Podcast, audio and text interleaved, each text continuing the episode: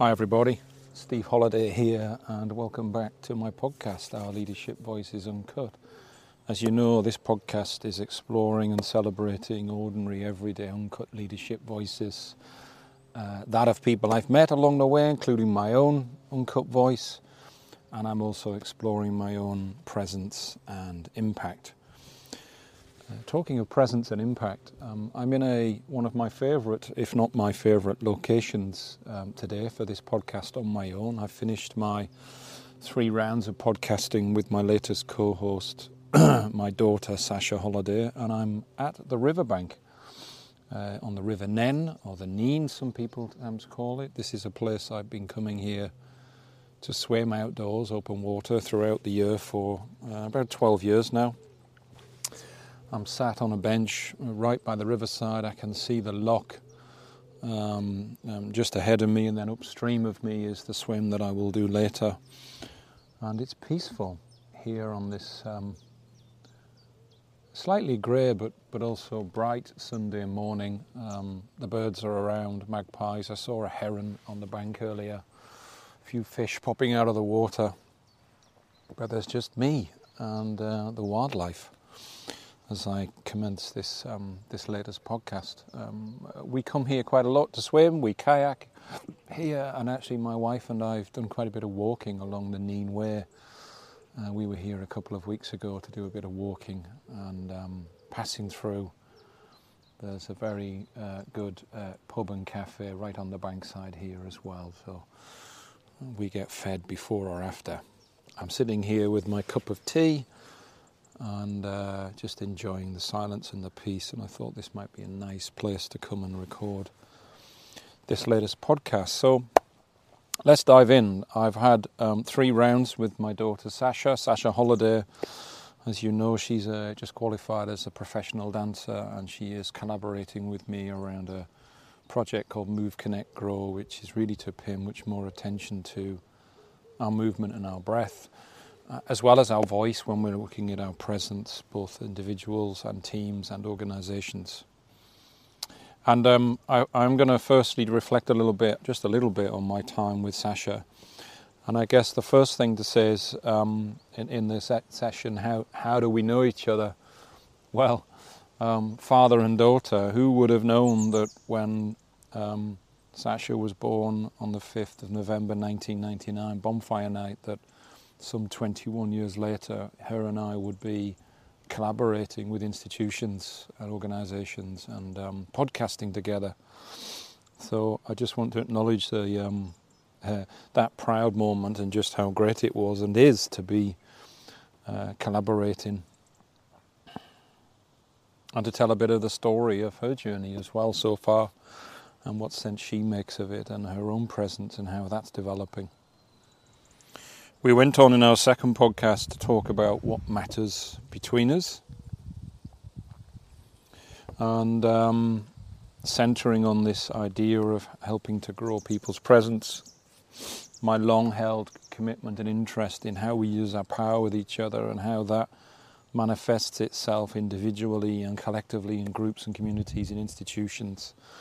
Sasha and I are both really um, passionate about that, committed to that. Um, but what one interesting thing for me is that I've always understood from my time working with Patsy Rodenburg, who, who wrote the book Presence, and who is a Shakespeare expert and global voice coach.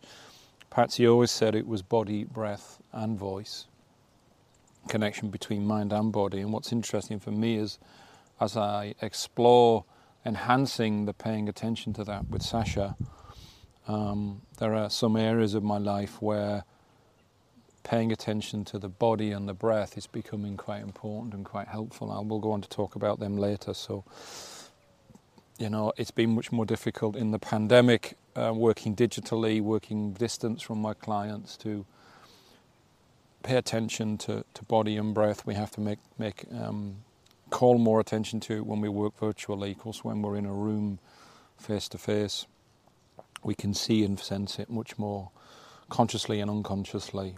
Um, but as I say, what's most interesting is that this work is coming at a time where it's uh, valuable for clients and teams, but it's also valuable for me in navigating a couple of areas of my life.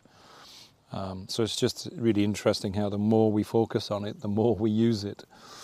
Um, and then lastly, just to say, Sasha and I explored our voices. Our last podcast, we explored our voices. And the thing that I was most taken with in that slot was how she became aware of this inner critic of hers that was saying her voice didn't have authority because she's worried about the tone and the pitch and it sounding like a much younger person than she is. And yet, hearing her own voice, she was able to hear and feel that she does have authority in her voice, and that was quite a surprise to her and a, reassurance. I think there's a learning for all of us there in the sense of um, our inner critic, our inner critic voice, and what happens when we listen to our inner critic, what happens in our body and our breath and our voice when we listen to our inner critic, and then actually to listen to the real voice we have, the most authentic voice, that actually um, she has authority and she knows what she sounded like, she knew what she was talking about. The other big thing that I noticed is something I mentioned in the session with Sasha was just this I'm, I'm increasingly interested in this flow between me and others um, when we get into what the improvisers call the yes and flow. This offering of an idea, it being listened to, taken up, and then built on by the other person, and then offered back, to which then I build on it and take it and then build on it, and together somehow we co create something and for that to be heard in the breath and felt in the body as much as it's um, heard in the words. And I really felt the yes anding, particularly um, in the second podcast, actually, when we Sasha was in more flow, maybe I was too. Um, so that's something to really continue to pay attention to. And then I think, lastly, what I noticed is Sasha being a slightly less extrovert character, being a mix um, uh, of introvert, extrovert, really making a call for um, simpler language. You know, why, why go the long way around? I think she said. Say what you need to say. And I notice how already that's um, she's helping me when I'm with her and working with her to to be much more straightforward and to be as crystal and clear as I can be. So even though she's making a call to a more general uh, population, um, it's had an impact on me, which is great. Fantastic spending three uh, podcasts uh, with my daughter. Um, later in the series, I will do one with my son Liam, which I'm sure will be equally as special and different, and we'll look forward to that. Just going to pause and take a little um, sip of my cup of tea. I can see a swimmer coming down the river in the distance, nice and gently, enjoying the uh, the quiet and the peace. A few birds I can hear around. And maybe now's a good time just to move briefly to um, my presence and impact. So just to reflect on since I last did a, a podcast on my own, what have I noticed the most? So I think there's one uh, element I want to focus on a little bit with clients without naming names. Um, there have been four different um, women in leadership positions in clients and that I'm sparring with, that I'm working with, who have been, have had quite the profound um, effect on me working with them. They uh, they've been just I've been marveling at their thinking, their capacity for critical reflection, their balance of thinking about what might be needed, but also thinking about what they need to bring.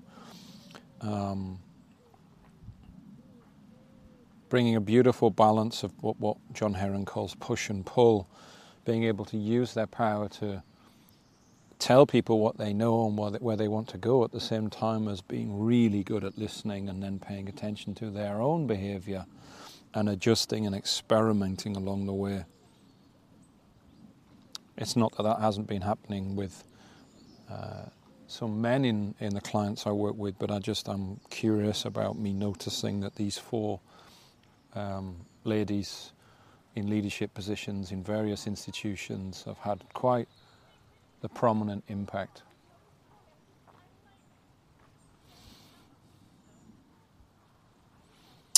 I think next, just to say, um, a few weeks ago in my last podcast, I think I mentioned the call for my challenger voice and the need. I had a sense that there was, in, in one particular client uh, engagement, there was some tension, some difficulty, and some um, demand for requirement for my challenger voice to come. And it was quite a disturbing period, actually. I found it. Um, engaging and enlightening, but it was also quite disturbing. And this experience of having even my own status diminished and lowered, and maybe unintentionally, but I felt the coercion towards feeling lower status.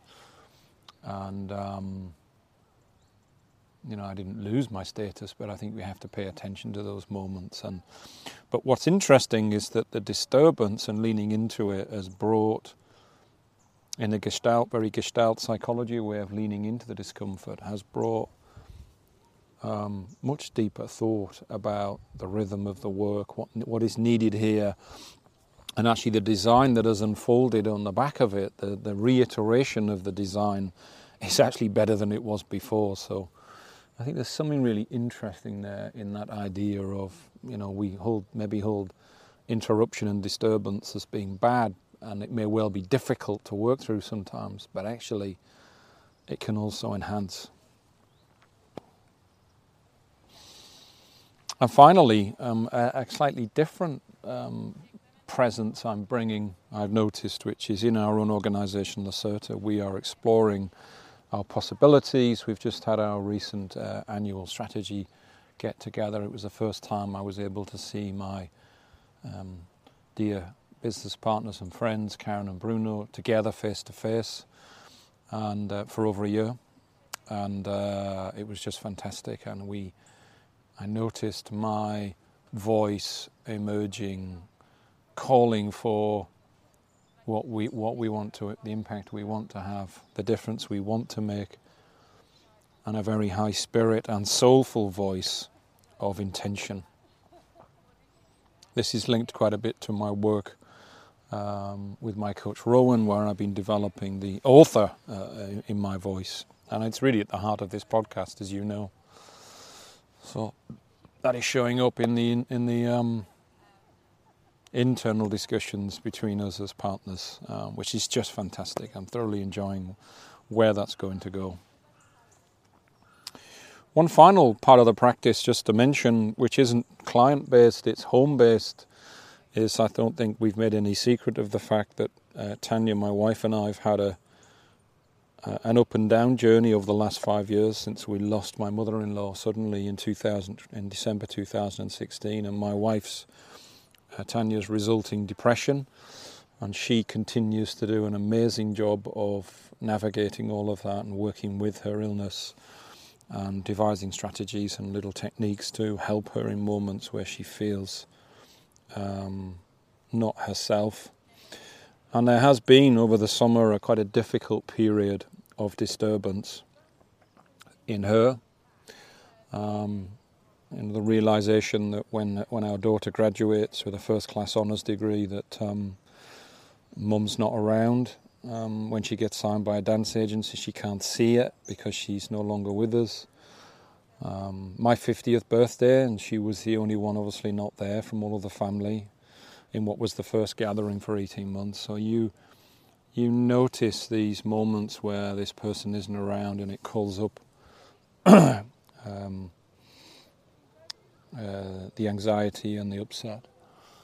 And it's been a very disturbing time for her, and it's also therefore been a very disturbing time for me. And I've been working a bit alongside uh, my coach Rowan at Made to Move.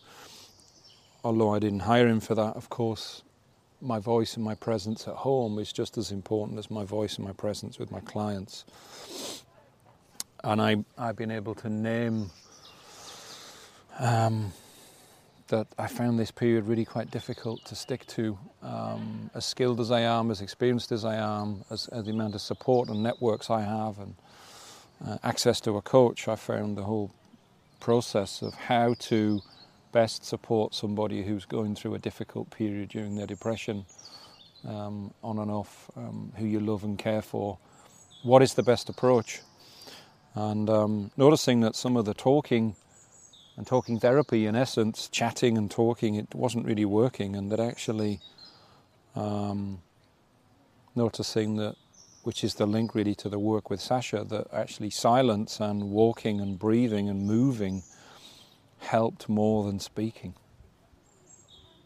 So I found it quite interesting that moving, movement and breath might actually be more helpful for Tanya and I as we continue to navigate that. And we've agreed, um, having had a couple of days away, to think about it that we want to build our skills further now. We've spent four or five years learning how to um, navigate these moments, um, but we realize we need to build some more muscles. So um, we have a plan of how we're going to do that, and I'll share more of that in the future. But I'm I'm now feeling much more resourced about um, what we will do and, and how we will do it. Um, but it's been a difficult period for sure.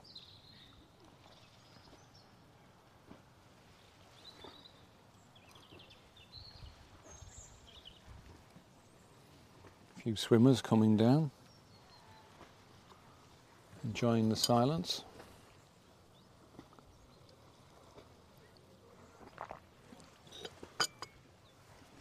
Bit of butterfly stroke, I think, going on there, quite a bit of splashing.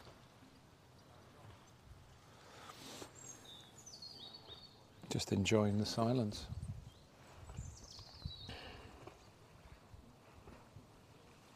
So let me switch A couple more things to do. Um, first thing to do is to just explore my voice a bit more.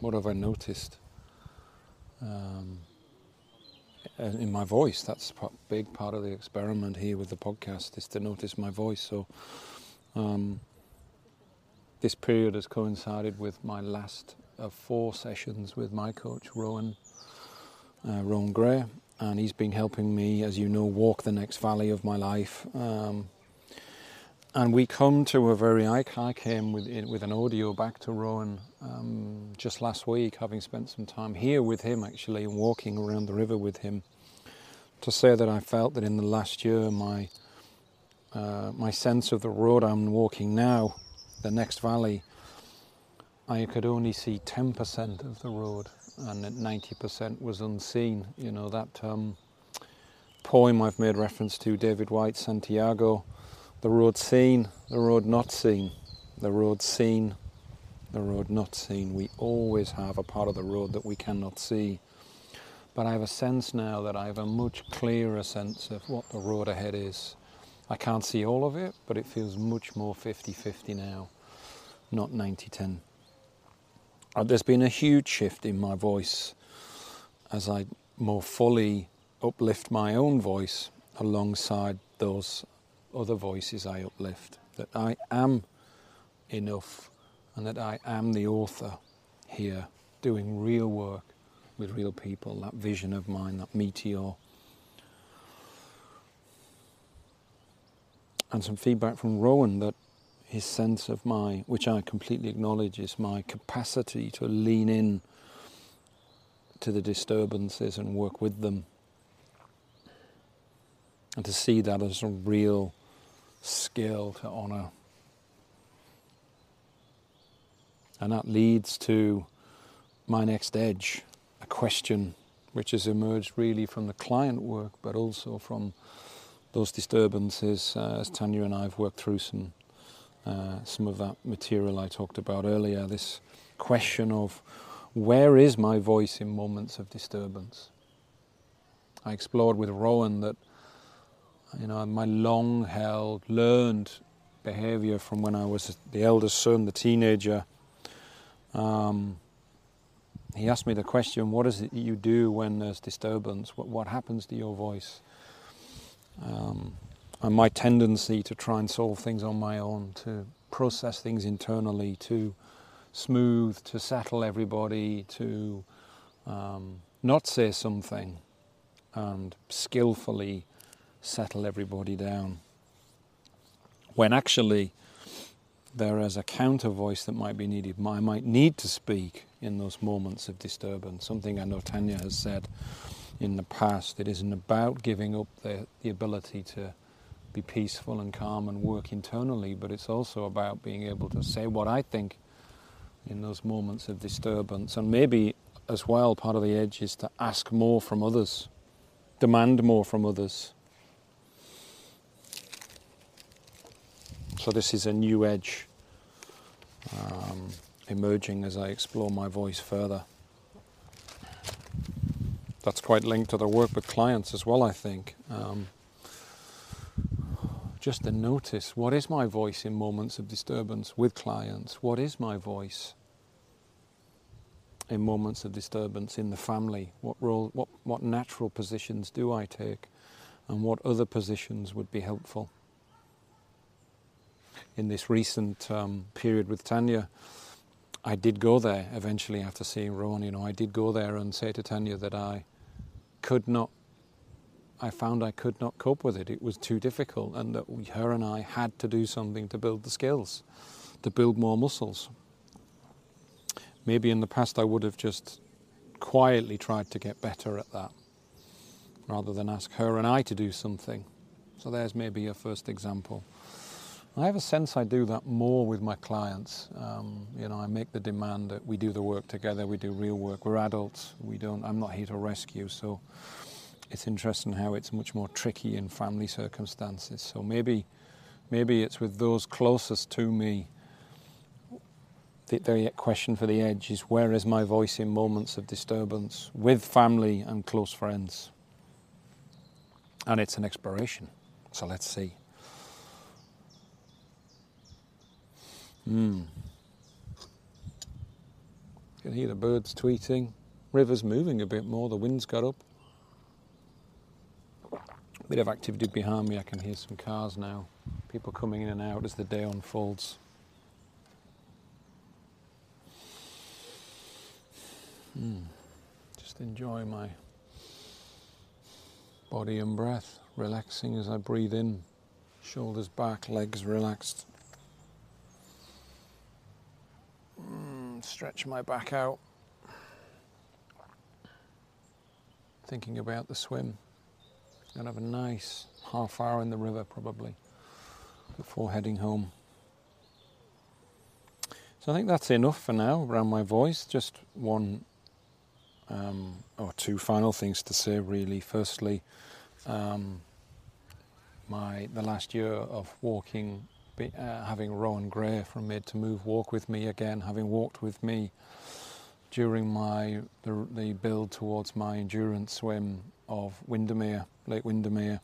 I worked with him a second year. We've just finished, and it's been a huge pleasure to have somebody of his um, character and skill to work with and um, to help me to get into the depth I wanted to get into. So um, his voice has been so uh, pivotal around helping me with my voice. And talking of other voices that have been pivotal, I want to end by saying uh, my next podcast host is coming, the seventh, I think, co host is coming, and that is Tom Bowden from Siemens Gamesa Renewable Energy. Tom and I go way back. Um, we met some time ago.